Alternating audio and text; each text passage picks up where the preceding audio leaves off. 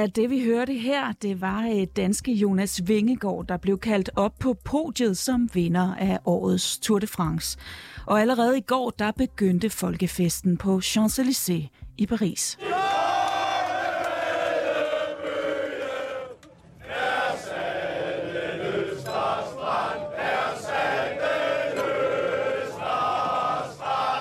En folkefest, som altså fortsætter, når Jonas Vingegaard kommer til København onsdag og hjem til Glyngøre torsdag.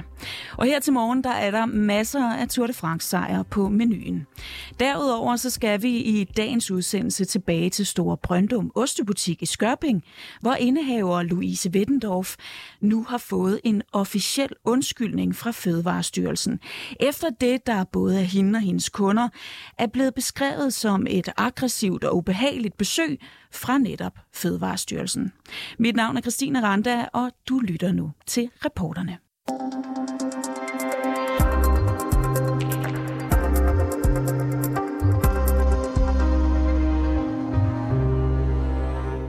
Og her til at starte med, der står den altså på Tour de France. Jeg kan nu sige godmorgen til dig, Jacob Nielsen. Godmorgen.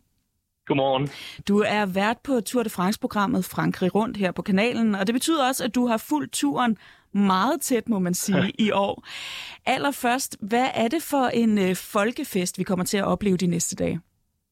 Altså, det er jo en blanding af, at Jonas, vi venter på, at Jonas kommer hjem fra først Holland, han skal til Holland i morgen, tirsdag, og fejrer sammen med sit hold, og så kommer han selvfølgelig til Danmark, hvor der virkelig er skruet op fra den, hvad kan man sige, fra sådan en officiel side af det, hvor vi snakker både sådan åben vogn gennem København, ind til Rådhuspladsen, ind i Tivoli og blev hyldet af en masse forskellige både politikere og musikere, og det bliver, altså du ved, alt hvad man kan trække der.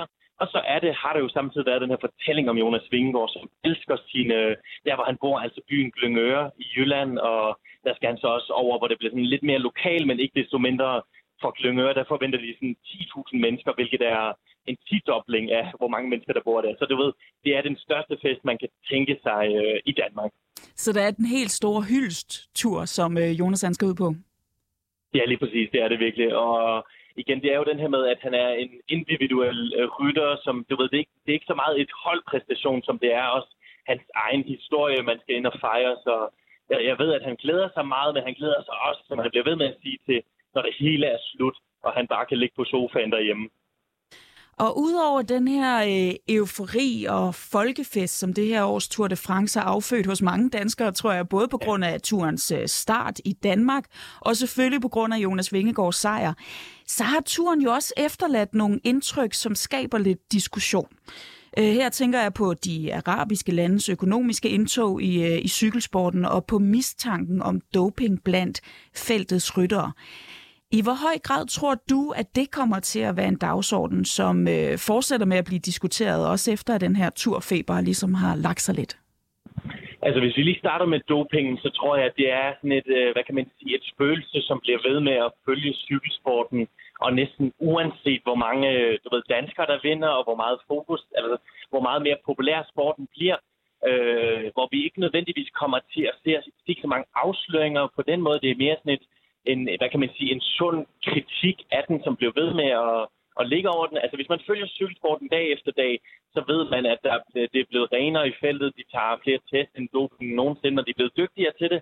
Så du ved, det er sådan lidt, som kommer med. Altså hver eneste sæson, hver eneste gang, man følger med i Tour de France, vender den diskussion tilbage. Den anden med det økonomiske indtog fra tvivlsomme, måske arabiske stater, det er ved at blive lidt mere, ved at få lidt mere fokus i cykelsporten, selvom det på ingen måde er lige så meget, som du ved, man retter mod fodboldens mange, mange milliarder, som hvert år kommer ind og ud. Men jeg tror, at cykelsporten har ikke den store tradition for at være så kritisk over for de midler, der kommer ind, men jeg tror lige så stille bliver det en større ting, kan man sige.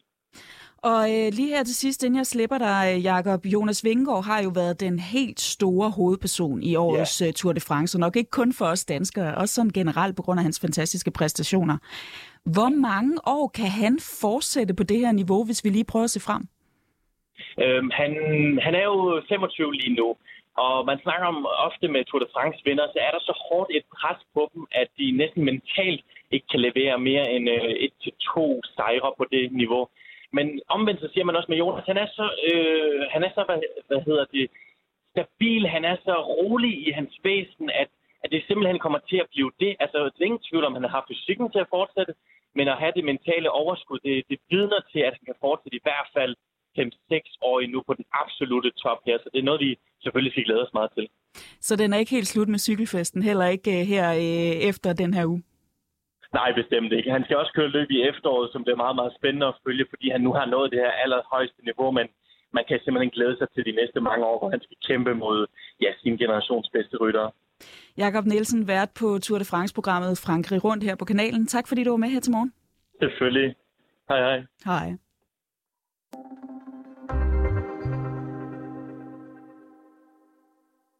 Og vi fortsætter med cykelklaphatten på, for vi har også været forbi Jonas Vingegaards by, Glyngøre, hvor vores reporter Kasper Buch Petersen besøgte Samsurium, som er en forretning i byen. Vi skal her høre en jordnær og bundjysk by, der er klar til at sætte alle sejl ind for, at fejringen af Jonas Vingegaard bliver noget af en oplevelse. Jeg står på hovedgaden i Jonas Vingegaards hjemby, Glyngøre. Jeg står og kigger på hovedgaden. Det ligner simpelthen naturfeltet, de har været forbi. Der er malet på asfalten. Kom så, Jonas, med en gul cykel og selvfølgelig 2 stykker Dannebro.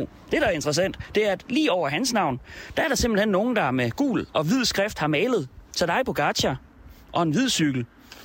Ja, der stikker langt væk af cykling her i Glyngøre, som jo altså er Jonas Vingegaards hjemby. Ikke mindst derude foran Samsurium, som er en slags antik retroforretning. Der er de rigtig glade for cykling, skal jeg da hilse og sige. Og nu går jeg ind i forretningen, og her bliver jeg mødt af 2 styks søde, glade og rare mennesker. Mogens og Trine, som... vi bliver enige, så går de nok meget op i cykelsport. Man kan se, der er gule t-shirts, der er prikket t-shirts, og der er grønne t-shirts. Det er de trøjer, man kører med nede i Tour de France. Ja, vi har det hele med. Mogens, der er ikke den hvide, men den hvide har vi ikke. Men ellers skulle de være der, alle trøjerne. Hvor højt går I op i cykelsport her i Glyngøre? Rigtig meget. Det er som vi siger, der er gul feber i Glyngøre lige nu. Og det bliver bedre og bedre dag for dag. Og vi har gjort det, vi har stillet et fjernsyn op herinde i butikken, og der strømmede ind med kunder i går også, som også skulle se afslutningen. Så, og der holdt vi så en lille fest om aftenen, hvor Rosen har sponsoreret øl og sodavand, og der havde vi så lagt ind på Glyngøres hjemmeside, at alle var velkomne, og så ville vi fejre det med en øl eller sodavand, og butikken her gav en lille shot. Og hvad betyder Jonas Vingegaard for den her by? Det er jo her, han bor. Det er det nemlig. Han bor ret tæt på butikken hernede, men vi siger ikke, hvor det er. Jamen, han betyder jo utrolig meget. Glyngøre og Danmark i det hele taget er jo virkelig kommet på verdenskortet, må man sige. Og ja, der er jo nogle kendetegn ved, at man kan se, at man går op i cykelsport, og det er Jonas Vingegaards hjemby. Jeg snakkede jo lige om asfalten ude foran forretningen. Men ellers så er det jo faktisk kun jeres forretning. Jeg kan se sådan udefra i hvert fald, der gør noget ud af det med gule trøjer i vinduet. Er I ramt af gul feber i byen? Jamen, det er vi. Jeg ved ikke, du har været nede i Limfjordens hus, den lokale restaurant hernede. Der går de også i gul t-shirt.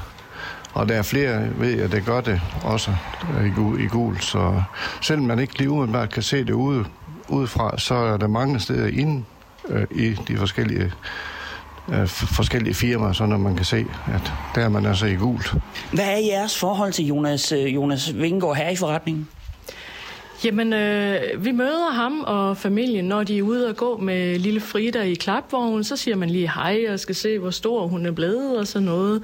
Får en lille sludder om alting og ingenting, og siger hej nede i brusen og sådan noget. Altså, han er bare Jonas. En stille og rolig og rar fyr. Dejlig familie. Og der er 3... vi optager det her fredag. Det er jo fredag i dag. Der er på nuværende tidspunkt 3 etaper, der skal køres endnu. Den er ikke helt sikker. Vi skal jo til Paris først. Hvor sikre er I på, at Jonas han kommer tilbage og ifører den gule trøje her til Glyngøre? Jeg tror, jeg er lige så sikker som de to kommentatorer, vi så i fjernsynet, og de sagde 95% for og 5 imod. Der skal jo selvfølgelig ske en teknisk fejl. Cyklen kan gå i stykker, han kan styrte, og der kan ske mange ting. Men på den anden side, det kan det alle de andre jo også. Så vi tror på det i hvert fald. Og jeg kan huske en nedkørsel i går, hvor Jonas var ved at vælte ned i grøften, hvor Pogačar væltede ned i grøften. Hvor høj var din puls der? Den steg lige en 10-20 stykker i hvert fald. Fik lige lidt ondt i maven, men han reddede den. Og bagefter så blev det jo analyseret i det der aftentur og alt muligt, at det var noget med, at pedalen gik i asfalten, og det var lidt hans egen skyld eller sådan noget. Men jeg tænker, han er kun et menneske, og han er under stort pres. Altså. Men det var godt, han reddede den, og det var også blev næsten helt rørt dengang... efter at Pogačar havde styrtet, at han ventede på ham faktisk og gav ham hånden og sådan noget der. Det er virkelig stor sportsmanship, som de kalder det i tv. Ja, fordi det er jo noget, der har kendetegnet faktisk både Jonas og til dig, Pogačar. Det er, at de virker til at have stor respekt for hinanden. De krammer hinanden efter, eller i hvert fald giver high fives, når de kommer i mål og inde i etaperne. Hvad betyder det, Mogens, for dig at se sportsmanship på den måde? Jeg synes, det er rigtig rart at se, og faktisk, som Trine sagde, det er helt rørende at se, og at de har den respekt for hinanden, jeg synes, det er fint, og også som Jonas sagde, han kunne jo godt have kørt fra ham dengang, han på Pogačar styrte, men han gjorde det ikke, fordi han sagde, jeg gider ikke at vinde på den måde, det skal være under færre vilkår, og det må man have den dybeste respekt for. De er rigtig sportsmænd, begge to. Og han vandt jo på sportslige færre manerer, da han 3 kilometer før mål ved hjælp af en holdkammerat for sat Pogačar. Hvad tænkte I? Hvad tænkte du, da han lige pludselig sakkede bagud ham i den hvide trøje? Jamen, det var jo helt vildt at se. Altså, helt ærligt, så fik vi, eller jeg gjorde i hvert fald, jeg fik en lille smule ondt af Pogačar, for det må da være træls. Han angriber Jonas hele tiden, og Jonas sidder lige i cykelhjulet af ham. Han kan gøre noget rigtigt. Men altså, jeg vil sige, at stemningen der var meget høj her ved tv'et i Samsurium i går. Det var den godt nok. Det var jo helt vildt at se, at efter så lang og hård en etape, at Jonas bare kører derudad. Altså. Og man kan sige, at stemningen den kan jo risikere at blive endnu højere på søndag og på mandag, hvis det går godt det her. Har I planlagt allerede nu en fejring af ham, når han kommer tilbage her til Glyngøre? Ja, der er et udvalg nu på en 15-20 personer, som laver en hjemkomstfest for ham. Vi ved ikke endnu, når han kommer hjem, men det skal foregå op på stadion heroppe. Sidste år, der var det jo i Skive, han blev officielt modtaget, men han har selv ønsket, at festen, den officielle fest, skulle foregå her i Glyngøre. Så det er vi også meget glade for. Så er der en masse også, der får øjnene op for Glyngøre og se, hvad det er, så... Det glæder vi os til. Jeg skulle lige til at sige, glæder jeg jer til at se ham igen? Helt vildt. Ja, det gør vi i hvert fald. Mogens og Trine, cykelglade ejere af Samsurium Butik i Glyngøre. Tusind tak, fordi I var med her. Det var så lidt. Tak. Og det var altså reporter Kasper Buch Petersen, der havde besøgt Samsurium i Glyngøre. Jonas Vingegaard bliver fejret i København onsdag, og torsdag der vender han altså så snuden hjem til Glyngøre, hvor der skal køres paradekørsel og festes igennem på byens stadion. Roserne har været store efter Jonas Vingegaards enorme præstationer ved dette års Tour de France. Blandt andet har de øverste politikere i landet været til tasterne på sociale medier. Statsminister Mette Frederiksen har for eksempel skrevet kæmpe etape, alt for spændende, men Jonas Vingegaard leverer igen en suveræn indsats. 2 etapesejre og stadig i gul trøje, gult hjerte. Stort tillykke. Og fra venstreformand Jakob Ellemann Jensen lyder det: så bliver sejre ikke smukkere. Jonas Vingegaard, du er en sand sportsmand og gentleman. Vi bøjer os i respekt for din fantastiske præstation. Klappesmiley. Og hvilket af de her opslag er så det, der taler allermest til befolkningen? Vores reporter Mathias Stilling tog på gaden for at få afgjort, hvem der i løbet af dette års Tour de France har vundet danskernes gunst i folkelighed. Jeg har 2 Facebook-opslag her. Et fra Mette Frederiksen og et fra Jakob Ellemann Jensen i forbindelse med Jonas Vingegaard, der vinder Tour de France i dag. Jeg vil gerne høre dig. Hvad tænker du om, at Mette Frederiksen laver sådan et opslag, der hedrer Jonas Vingegaard? Det tror jeg virkelig ikke, jeg har nogen stilling til, hvis jeg skal være helt ærlig. Men jeg er sådan en kedelig fætter. Er det noget, der giver nogle pluspoint på kontoen for folkelighed? Ikke for mit vedkommende, men jeg skal selvfølgelig ikke tale for resten af den danske befolkning. Hvorfor tror du, at politikere laver sådan nogle opslag her? Jamen, det er jo nok for at være relaterbar på en eller anden måde. Jeg ser også Tour de France. Jeg synes også, det er fedt, at der er en dansker, der kommer over stregen. Vil jeg gætte på. Så har jeg også Jakob Ellemann Jensens opslag her, som også hylder Jonas Vingegaard. Hvilket af de her to opslag, synes du, er det mest folkelige? Der er jo flest dannebrogsslag i Jakob Ellemann-opslaget. Jeg ved ikke, folkelighed, det er jo sådan lidt fluffy koncept. Jeg tror nok, det er Jakob Ellemann, også fordi at det er sådan kortere sætninger, mange gentagelser af ordet fantastisk. Så han er den mest folkelige Tour de France-seer af de her to politikere? Hvis jeg skulle. Ja, åbenbart. At det der er konklusionen. Jonas Vingegaard vinder jo formentlig i dag. Tour de France. Her der ser du et opslag fra Mette Frederiksen. Jeg vil gerne høre dig. Hvor meget tror du, Mette Frederiksen hun mener det her opslag om, at Jonas Vingegaard har vundet? Hvor hun mener det? Det er lige så meget som Lars andre, tror jeg. Kan jeg forstå mig? Hvad tænker du om, at vores statsminister hedder vores dygtigste sportsatleter på Facebook? Det synes jeg er fedt. Fint. Det er vel, det er vel fedt for Danmark, at vi ser en vinde sådan noget der er så stort og så vildt. Det er ikke hver gang, man lige ser det. Jeg tænker, det er vel bare det er ligesom at være dansk, at man står inden for den. Hvad skal man sige? Du tænker ikke, at det er også bare at få nogle lidt nemme likes fra folk på Facebook? Jo, men det er da helt sikkert. Altså, det er det da. Men det er jo et stort spil, hele politikken, ikke? Jeg har så også et andet opslag, og det er fra Jakob Ellemann Jensen fra Venstre. Han skriver jo så, ja, Vingegaard, det er jo helt vildt, det er fantastisk kørt, fantastisk angreb, og så nogle danskerflag. Ja. Hvilket af de her opslag synes du er mest folkeligt? Jamen det er Jakob, synes jeg, for det virker lidt mere reelt, på en eller anden måde. Hvorfor virker han mere reelt end Mette Frederiksen? Fordi at det er lidt mere talesprog, det er lidt mere, han faktisk hæpper, hvor Mette Frederiksen, det bliver, som jeg sagde, det er et spil, det bliver lidt mere bare... Hun vil vise sin støtte for at vise den. Hvilket af de her opslag er sådan det, der er det mest folkelige opslag? Det, der virkelig får danskerne helt op og støde over Jonas Vingegaard? Jeg ved ikke, hvem der får den mest op og støde. Det er nok Mette Frederiksen. Jeg tænker kun på billedet. Jeg har ikke læst teksten, hvad de har skrevet jo. Hvad hvis du kigger på teksten? Der står det samme jo. Der står hip hurra, Jonas Vingegaard vundet Danmark og danske flag og nogle hjerter, ikke? Det er det samme, de skriver. Altså, er det godt, at de gør det, eller er det ligegyldigt? Det er da ligegyldigt. Ikke? Det er da heller ikke dårligt. Billige point, det er da dejlige point. Det skal man da bare have ind med dem.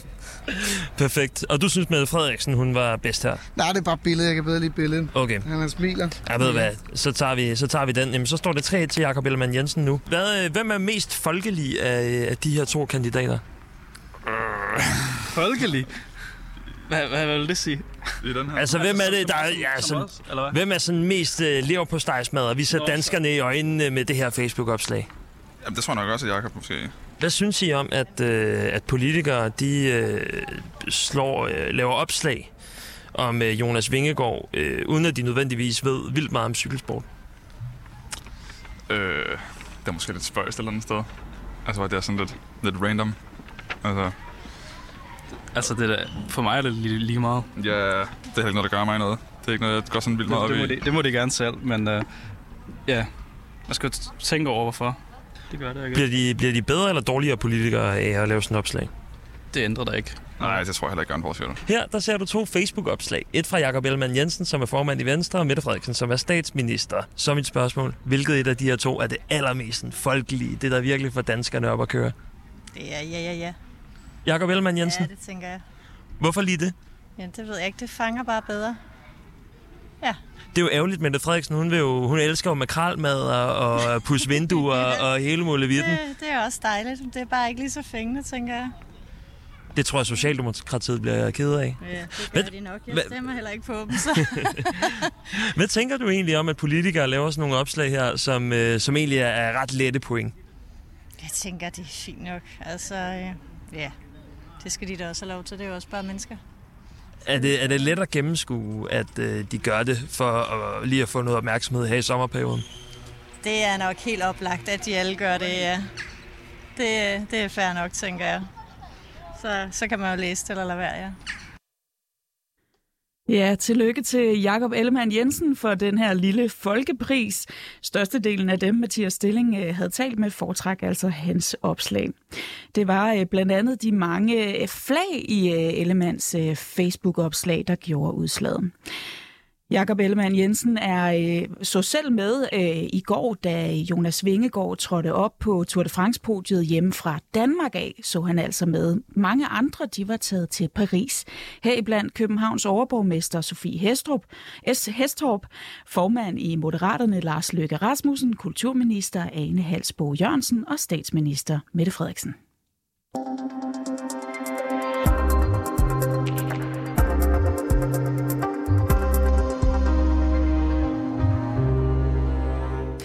Nu skal vi til Skørping, nærmere bestemt til Store Brøndum Ostebutik, der ejes af Louise Wittendorf. Louise Wittendorf, som vi tidligere har haft med her i reporterne, har nemlig fået en undskyldning, efter at kontrollanter fra Fødevarestyrelsen den 8. juli opførte sig aggressivt og ubehageligt i butikken. En episode, som hun selv har beskrevet sådan her for os her på reporterne. Den ene kontrollant går direkte hen til, jeg har sådan en kølemonster, som vel og mærke er slukket bevidst og begynder at tage de her tempererede brier, som jeg har haft til at ligge, som faktisk er lovlige her til at ligge. Men han mener, det er forkert, og det er så det, jeg ender med at få et bødeforlæg for. Han vil både diskutere med mig og med kunderne. Nu er jeg enormt konfliktsky, så du kan ikke diskutere med mig i det hele taget. Jeg bryder sammen i stedet for, i det han går i flæske på kunderne også. Det var virkelig... Det er helt surrealistisk stadig. Ifølge flere forskellige vidner, der var til stede i butikken, og som vi har talt med her på reporterne, så skulle særligt den ene kontrollant have opført sig aggressivt og ubehageligt under det her besøg. Og nu har Fødevarestyrelsen altså sagt undskyld. Godmorgen til dig, Louise Wittendorf. Godmorgen. Du er ejer af Store Brøndum Ostebutik i Skørping, og du har altså fået en undskyldning fra Susanne Frandsen, der er sektionsleder i Fødevarestyrelsen. Kan du prøve at fortælle os, hvordan den her undskyldning lød? Jamen, jeg bliver ringet op, og hun fortæller, hvem hun er og hvor hun kommer fra, og fortæller mig, at hun simpelthen hun er forfærdelig ked af det her, der er sket. Hele kontrollanterne der har overhovedet ikke været klædt på til det her besøg. Og de jo så tydeligvis heller ikke har kendt reglerne. Det får hun nævnt uden at sige, at de ikke kender reglerne. Fordi hun vidste godt, at jeg ikke kendte reglerne. For jeg ved godt, at Fødevarestyrelsen bruger lige så meget tid inde på min Facebook, som de fleste andre gør. Så hun havde set, at jeg havde copy-pastet deres egne regler og lagt ud, bare lige sådan, som mine kunder var 100% sikre på, at jeg i hvert fald havde styr over, hvad jeg lavede. Så ja. Og det er jo de her tempererede brier, som var årsagen til, at kontrollanterne kom forbi din butik. Og nu siger Fødevarestyrelsen altså, at du godt må temperere dem.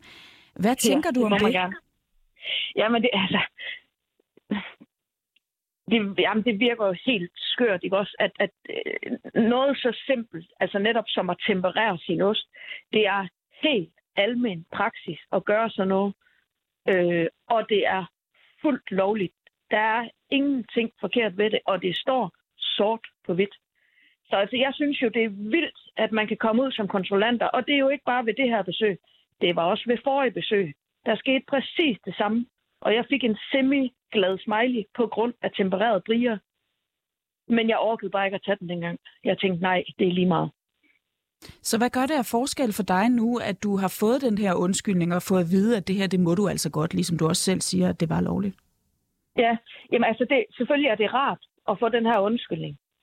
Men samtidig er jeg selvfølgelig ikke et sekund i tvivl om, at var I medier ikke gået ind i det her, havde jeg aldrig nogensinde set skyggen af en undskyldning.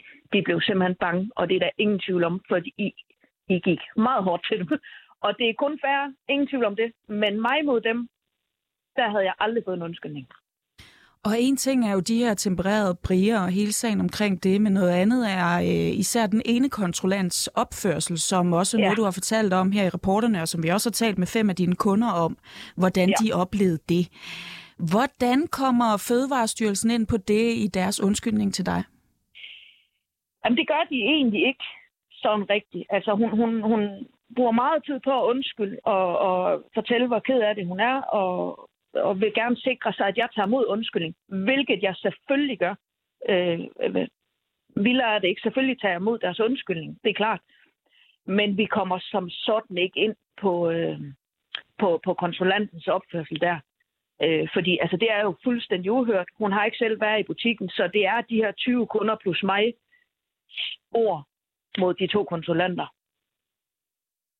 Og for uden en undskyldning, så har Fødevarestyrelsen jo også trukket alle indskærpelser tilbage og også fjernet den bøde, som du jo stod til at få.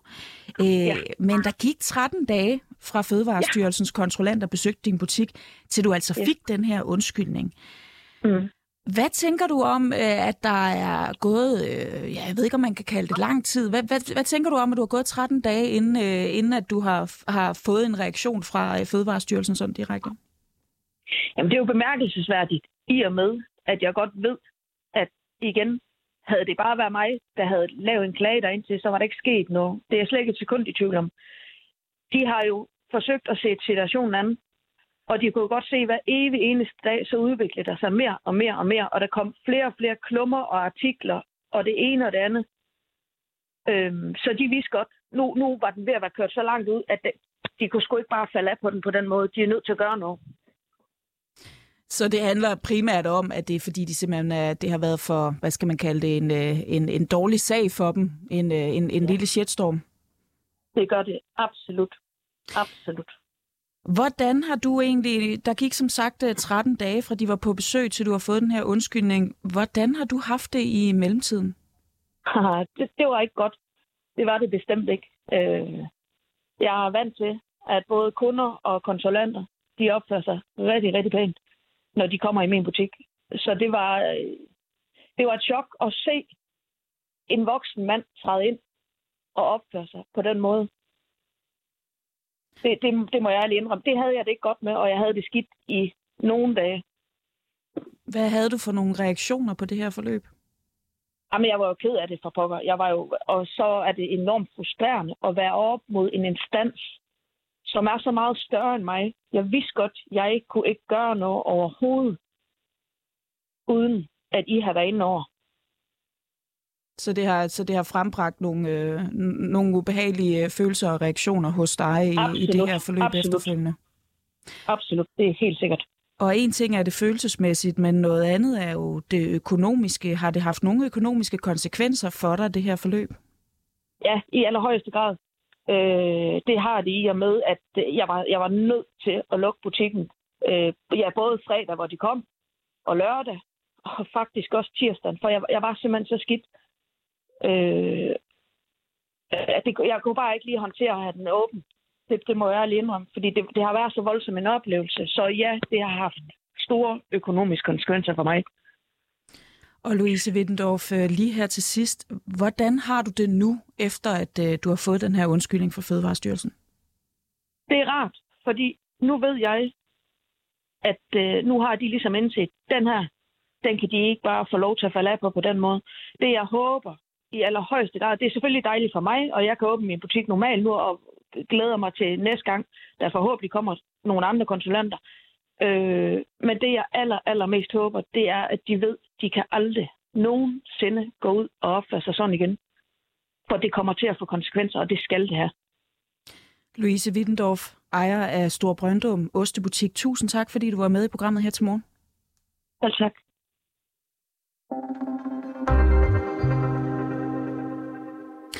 Og nu kan jeg sige godmorgen til dig, Susanne Frandsen. Ja, godmorgen. Godmorgen. Du er sektionsleder i Fødevarestyrelsen, og det er altså dig, der på vegne af Fødevarestyrelsen har givet den her undskyldning til Louise Wittendorf, som vi lige hørte. Hvad er det præcis, I gerne vil undskylde for nu? Hvad er det, man kunne have gjort anderledes? Altså, Først vil jeg sige, at vores tilsynsførende, de var ikke tilstrækkeligt klædt på til at udføre kontrol i en osteforretning den dag, de var hos Louise Wittendorf. Vi har jo en grundregel, som siger, at alle fødevarer skal opbevares ved højst 5 grader for at sikre fødevaresikkerheden. Altså de her lavere temperaturer, som vi har på køl, det skal jo forhindre vækst af bakterier, som findes i varerne. En anden grundregel, vi har, det er, at virksomhederne og forretningerne ikke må bryde kølekæden. Det er det, man gør, hvis man for eksempel tager fødevarer ud for at temperere dem, og så sætter dem tilbage på køl igen. Det er fordi de her 2 ting, det skal jo sikre, at der ikke sker en kritisk bakterievækst i fødevarerne, så man kan blive syg af at spise fødevarerne. Så det er selvfølgelig noget, vi i vores kontrol har stort fokus på. Der var det ved det, at der gælder nogle undtagelser, blandt andet når det kommer til ost. Det er jo ikke sådan, at der ikke kan være sygdomsbakterier i oste, som kan gro frem. Men der er nogle oste, som godt kan tåle en lidt højere temperatur i en begrænset periode. Og de her undtagelser, dem havde vores tilsynsførende altså ikke været opmærksom på, da de var i butikken. Og du siger altså, at de her konsulenter ikke har været godt nok klædt på. Hvad vil man gøre for, at det her ikke sker igen? Altså, man ikke får en lignende situation, hvor der kommer en kontrollant ud, som simpelthen ikke er godt nok inde i sagerne i forhold til den pågældende butik, de står i? Altså, det er jo helt klart, at vi lærer af det her. Altså, nu er det jo ikke sådan, at det er en ny regel, det her. Jeg tænker, at det var lidt uheldigt, at de ikke havde forberedt sig godt nok til kontrollen her. Meget uheldigt, faktisk. Ja, nu siger du, at... Vi er sikker, at alle kender den her regel, det er klart, og kender de her undtagelser, det er klart, det vil vi. Nu siger du, det er meget uheldigt. Vi har jo vidner, som har fortalt til os her på reporterne, at særlig en af kontrollanterne opførte sig også ubehageligt under det her besøg den 8. juli i Store Brøndum Ostebutik i Skørping.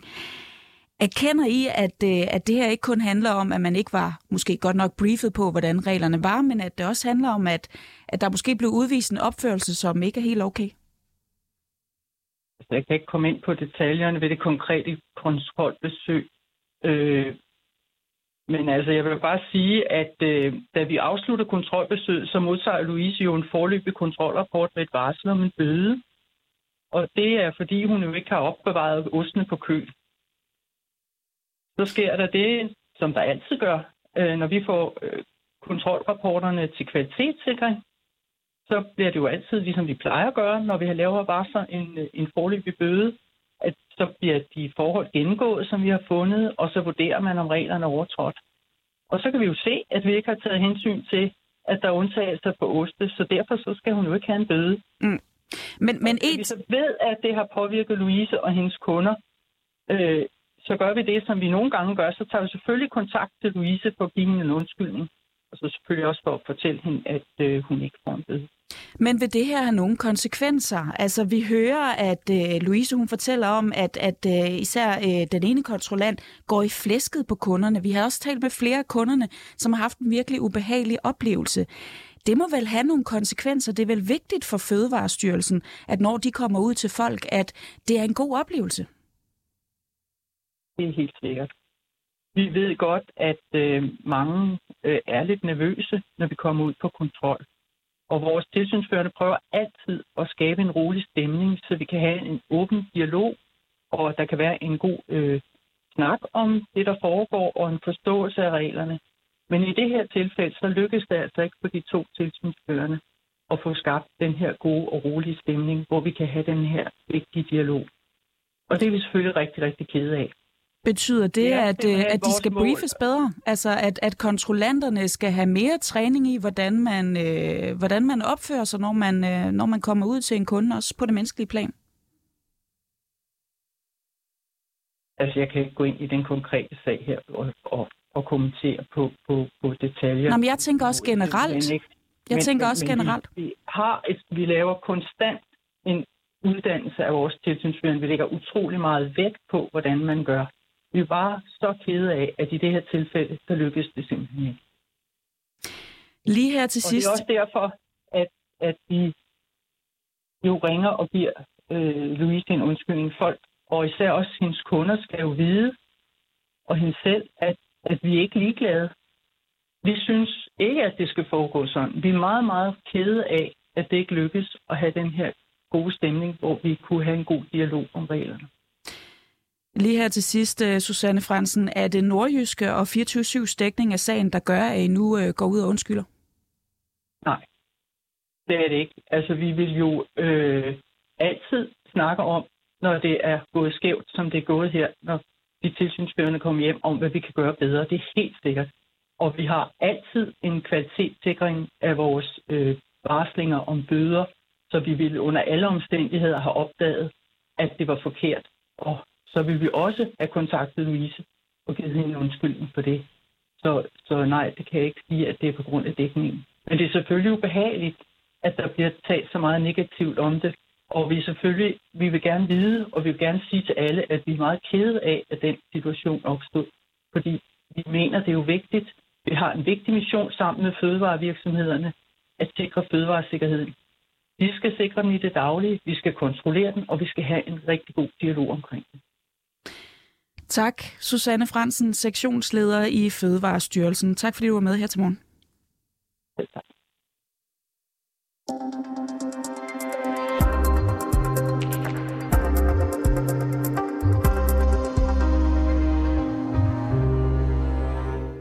Nu skal vi en del længere væk end Skørping, nemlig til Sri Lanka, hvor den nye og ganske upopulære præsident slår hårdt ned på de demonstranter, der for ganske nyligt fik fjernet hans forgænger.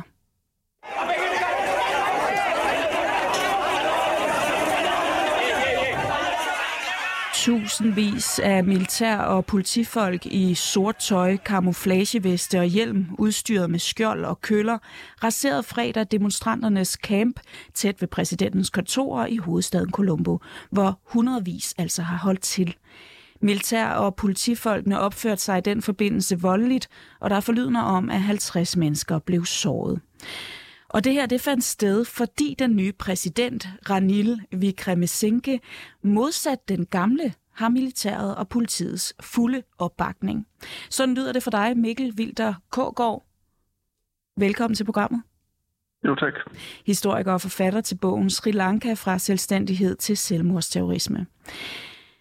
Mikkel, demonstranterne i Sri Lanka havde ellers meldt ud, at de frivilligt og fredeligt ville forlade præsidentens besatte kontor fredag eftermiddag. Men den nye præsident valgte altså i de tidlige morgentimer samme dag at smide dem på porten simpelthen og rasere deres områder. Hvorfor? Ja, det kan også virke mærkeligt, men det var måske fordi man ikke troede på, at de ville forlade stedet, og så valgte man at gøre det på et tidspunkt, hvor der ikke var så mange i området. Vi taler om, at det er i de tidlige morgentimer. Det her, det er en camp, der har vel været folk, som sover der. Og er det ikke en magtdemonstration, eller hvad? Det er det måske ikke? Jo, det kan der også godt ligge i det. For der er ingen tvivl om, at nu er der kommet nogle nye personer til magten. Og de har selvfølgelig en interesse i at beholde den magt. Og de vil også gerne meget hurtigt have vist, at nu er Sri Lanka stabilt igen, fordi de er i gang med nogle meget vigtige forhandlinger med udlandet om at få nogle nye lån og så videre, og så er der brug for at vise, at nu er der hverdag igen i Sri Lanka. Og hvor langt er den nye præsident og så vidt også landets militærpoliti villige til at gå for at slå protesterne i landet ned, eller for i hvert fald styr på de her demonstranter? Jamen, den nye præsident har været ude at sige, at det er stadigvæk tilladt at have demonstrationer i landet, og det er ikke fordi, at demokratiet er afskaffet eller noget i den stil. Men jeg tror, man er meget bange for de demonstrationer, man så, hvor det ender med, at regeringsbygninger bliver stormet osv. Det vil man meget gerne undgå. Og det er jo også noget med, at, at præsidenten har indført undtagelsestilstand i landet. Hvorfor det? Det er for lige her i den mest sårbare fase, hvor at det nye styre skal etablere sig og få valgt nye ministre osv., at man kan undgå uro i den periode. Den nye præsident er jo ganske upopulær blandt mange srilankanere, og det er også derfor, at protesterne er fortsat efter, at den tidligere præsident, Gotabaya Rajapaksa, blev sendt på flugt ud af landet og trådte tilbage. Hvorfor er han egentlig så upopulær, ham her, den nye præsident, der er taget over? Ja, det trækker langt tilbage i landets historie. Altså, han har tidligere været den helt klare leder af et af de to store partier i landet. Men hans popularitet blev helt klart undergravet, da der var borgerkrig i landet, og han blev set som en svag leder af landet, og han gik for langt i forhold til at prøve at få lavet en fredelig afslutning på krigen, uden at det lykkedes. Han gav for meget til oprørsgruppen, de tamilske tiger, og det kostede ham rigtig meget popularitet, og derudover så er han ikke nogen karismatisk leder overhovedet, og han har stået meget svagt, og ved det sidste parlamentsvalg, der fik hans parti kun ét mandat i parlamentet. Men militæret og politiet, de bakker altså op om ham. Hvorfor det? Ja, altså selvfølgelig vil de jo som regel bakke op om den regering, der nu er i landet. Og militæret har selvfølgelig også opdaget, hvor dårligt det gik under den tidligere leder, og at landet var på vej ud i kaos, og at der måtte ske noget nyt. Og så er den tidligere hærchef i landet, han er en del af landets opposition, som også var interesseret i, at der kom et magtskifte, og hans forbindelser var måske afgørende for, at militæret ikke skred ind og standsede demonstrationerne på et tidligere tidspunkt. Men nu vil militæret nok gøre, som det normalvis vil reagere i et land som Sri Lanka. Ja, fordi det er noget med, at militæret og politiet faktisk lod det ske. Altså, de lod demonstranterne storme præsidentens kontor, hvilket jo var det, der også førte til, at den tidligere præsident trådte af. Men det er altså noget andet nu. Nu har de fået en, som de bakker fuldt op om, og derfor kan man slå over ned på demonstranterne. Ja, det må man forvente, at det vil ske nu. Også at det lykkedes at få indført undtagelsestilstand i landet. Det forsøgte den tidligere præsident, men det fik man forhindret. Det har der så været nu her i de seneste dage, så det ser ud til, at militæret nu bakker fuldt ud op om den nye ledelse i landet. Helt kort her til sidst. Tror du, det lykkedes den nye præsident og sikkerhedsstyrkerne at slå protesterne ned nu? Det vil sandsynligvis lykkes i en periode, men problemet er, at Sri Lankas grundlæggende problemer, de er der stadigvæk. Landet er stadigvæk i en meget alvorlig økonomisk krise, hvor der mangler brændstof og mad osv. Og selv i det bedste scenarie, der vil det vare nogle måneder endnu.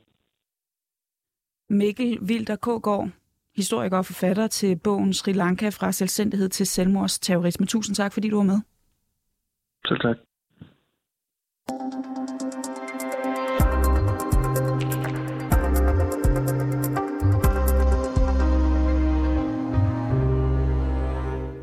I sidste uge slog Danmark ikke blot varmerekord, men skrev varmehistorie. Der blev målt 35,6 grader, og landet over valfartede danskerne på stranden og ud i det ualmindeligt solrige vejr. Men det gjorde du ikke, Esben Dahlgaard. Velkommen til reporterne. Ja tak, godmorgen. Nej, det gjorde jeg ikke. Nej, lad os lige starte med at introducere dig her. Du er skuespiller, og mange kender dig nok fra Netflix-krimien Kastanjemanden eller fra julekalenderen Tinka. Du sad i stedet for at være ude og spise is og være på stranden og nyde solen, så sad du i stedet for på Herlev Hospital og skrev et særligt Instagram-opslag, som jeg tror måske mange har set på deres sociale medier. Vil du ikke lige selv læse starten af opslaget højt for os? Jo, det vil jeg i hvert fald. Jeg skriver følgende på min Instagram-profil under min behandling. Jeg er ikke på stranden med mine børn i dag. Jeg spiser ikke en is eller spiller minigolf. Jeg er til kræftbehandling, fordi jeg engang har fået for meget sol. For det er det, lægerne mener, det er. En gammel solskade. En skoldning. En gang. Det her det er meget direkte og meget lige på, må man sige. Hvad fik dig til at skrive det her opslag? Jamen, der sker simpelthen det jo, altså, at jeg ligger og modtager min behandling, som jo heldigvis går rigtig godt, og det er jo skønt. Men jeg ser så samtidig, hvor jeg ligger der og læser nyhederne, så ser jeg, at der er i gang med at opstå en trend, der handler om, at der er mange unge mennesker, der dyrker solen på en måske mindre hensigtsmæssig måde. Og det gør mig en lille smule forskrækket og ked af det, da jeg ligger der faktisk og modtager en behandling, som jo jeg modtager på baggrund af, at solen den er meget skarp nogle gange, og det er var den også i dengang jeg var barn, og hvor jeg måske ikke var så god til heller at få solcreme på og passe på mig selv i de der timer, som er, hvor UV-indekset er rigtig voldsomt. Så det er jo utrolig vigtigt for mig at sige, det er jo aldrig nogensinde noget med at skabe en skammekampagne, og solen er rent faktisk skønt for os. Men ligesom med så mange andre ting i livet, så skal ting gøres med måde, og man skal tænke sig om, når man nyder ting også. Og den her TikTok-trend, som du også omtaler, der har spredt sig, det er en række videoer, hvor især unge kvinder solbader og gør det til en sport nærmest at blive så hurtigbrun som overhovedet muligt, og hvor de ligefrem jagter de her høje UV-indekstal, altså UV-indekset, som viser, hvor intens solens stråling er. Hvad er det konkret for nogle alarmklokker, den her trend sætter i gang hos dig? Men det er jo sådan, og jeg har jo talt med både kræftbekæmpelse og selvfølgelig også med de førende onkologer, som behandler mig ude på Herlev Hospital, og det er jo altså stadigvæk sådan, at min sygdom, modermærkekræft, jamen den opstår ved, at man altså igennem livet akkumulerer soltimer. Det er klart, der er også nogle få tilfælde, hvor det kan være arveligt og andet, og du kan også godt få modermærkekræft under fodsålerne, hvor du ikke får så meget sol, men det er stadigvæk langt størstedelen af de tilfælde, der findes af kræft. Det handler om tidligere solskader. Solskader kan være en solskoldning, men det kan også være det akkumulerede antal timer, du er ude under de kraftige UV-stråler. Og det er jo derfor, at man igennem livet skal prøve på ikke at foragte solen og lade være med at nyde den og have det rart, men man skal tænke over de timer på døgnet, hvor UV-strålingen den er ekstra kraftig, og det er derfor, at det bliver lidt skræmmende, når man så ser en kampagne med unge mennesker, der jo simpelthen målrettet går efter at prøve på at være ude i solen i de timer, hvor solen er mest skadelig. Mm. Og solcreme skal man selvfølgelig også huske på.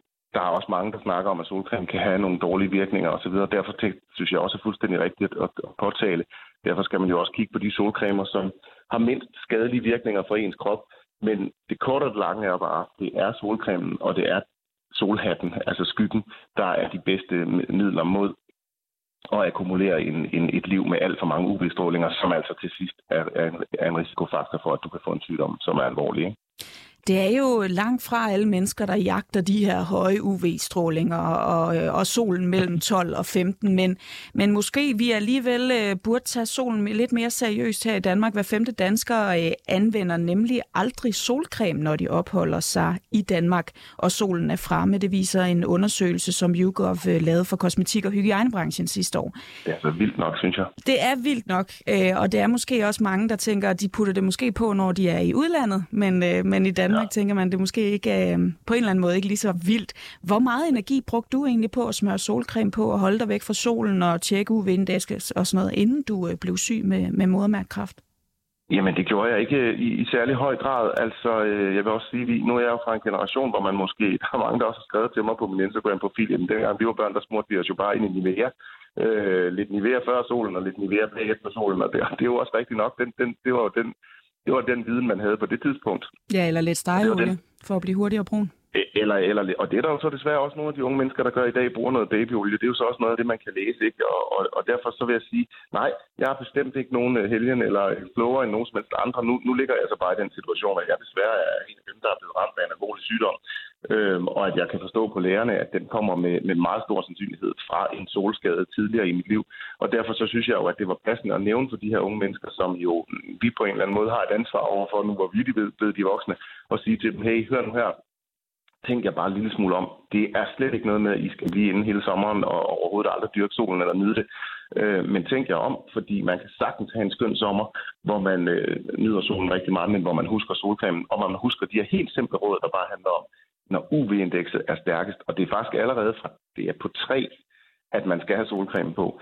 Men når det er stærkest, så hop lige ind i skyggen og spil, eller hygge jer på en anden måde lige de timer der, og så komme tilbage ud og få noget sol en gang imellem. Det er selvfølgelig skønt, men det er jo simpelt nok, så derfor så synes jeg, at det var nærmest min pligt at sige, hvad jeg i hvert fald sidder og ved og lider af, ikke? Og hvorfor jeg gør det.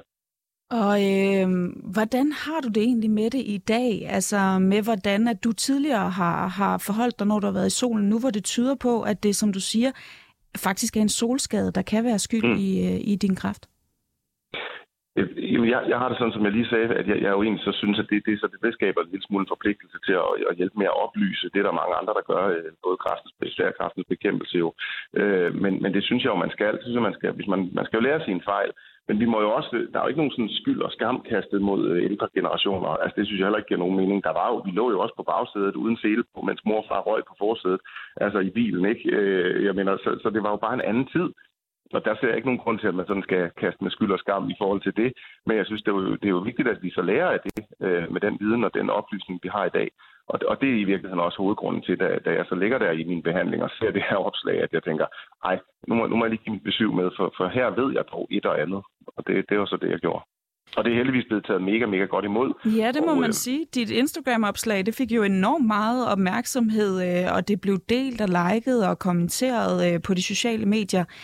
Er der noget sådan helt konkret, som du håber, at det her vil bidrage med, at folk husker solcreme? Er der noget sådan, hvad er det vigtigste for dig, at folk får ud af det her opslag? Det vigtigste for mig er jo, at vi husker, at livet er vidunderligt. Og det er det jo, uanset om man er syg eller man er rask. Livet er fantastisk, og som jeg plejer at sige, himlen den er altid blå. Også selvom det er overskyet, den er det bare lige op over. Men hvis vi ligesom er enige om det, at livet er fantastisk, så skal vi helst også have det så lang tid som muligt. Og derfor vil jeg jo drømme om og ønske, at nogle af de her unge mennesker, de tænker sig om, sådan at de også får mulighed for at have et langt og et lykkeligt liv. Og et langt og et lykkeligt liv kan sagtens kombineres med god nydelse af sommeren. Man skal bare tænke sig om. Og jeg kunne jo se på mange af de henvendelser, jeg har fået, for der er virkelig kommet mange, og det er jeg jo lykkelig over. Der er det jo forældre, som sender beskeden videre til deres unger, og så ser jeg jo så også på tråden, at ungerne de skriver tilbage, ja, okay, nu kan jeg selvfølgelig godt lige se det. Nu skal jeg nok lige prøve at huske det. Og allerede bare der har vi jo potentielt været med til at gøre en forskel, og det beriger mig rigtig meget. Og føler du simpelthen, altså også med de tilbagemeldinger, du har fået, føler du, at danskerne simpelthen ikke er opmærksomme nok på det her? Uha, det synes jeg, det er lidt svært måske at generalisere omkring det lige på baggrund af et enkelt Instagram-opslag. Men jeg kan da i hvert fald se på de kommentarer og på de likes, jeg har fået, at det er noget, som altså en af kommentarerne tit, det kommer fra en mor eller fra en far til ungerne, kan man se på tråden, hvor der så skriver, det er jo derfor, eller det er derfor, jeg siger det, eller det er derfor, mor er streng, eller det er derfor, far bliver sur, eller sådan, så man kan se, at diskussionen kører derhjemme mellem de voksne og de unge mennesker. Men det gør det jo på alle måder, fordi vi er jo nogle gamle sure, nogle også forældre, og derfor er det jo vores opdragelse af ungerne, der kan være irriterende. Men derfor så skal vi ikke lade være med det alligevel.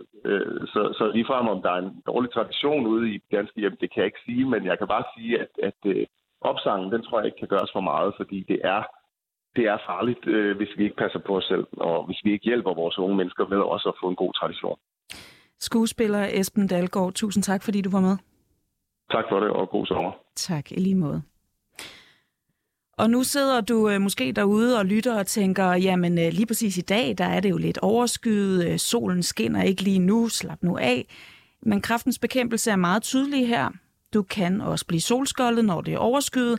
Det er nemlig UV-stråling, når ikke solens varme, der skader og forbrænder dig. I dag der forventes UV-indekset, for eksempel i København, hvor jeg står, at komme op på 5,8, selvom der i dag bliver overskyet med gode chancer for regn i aften. Det var alt, hvad vi nåede i dagens udgave af Reporterne. Simon Porse var producer. Mit navn er Christine Randa, og jeg er tilbage ved mikrofonen i morgen lidt over 8. Du kan også finde podcasten, hvis du ikke fik det hele med her til morgen, alle de steder, hvor du ellers henter dem.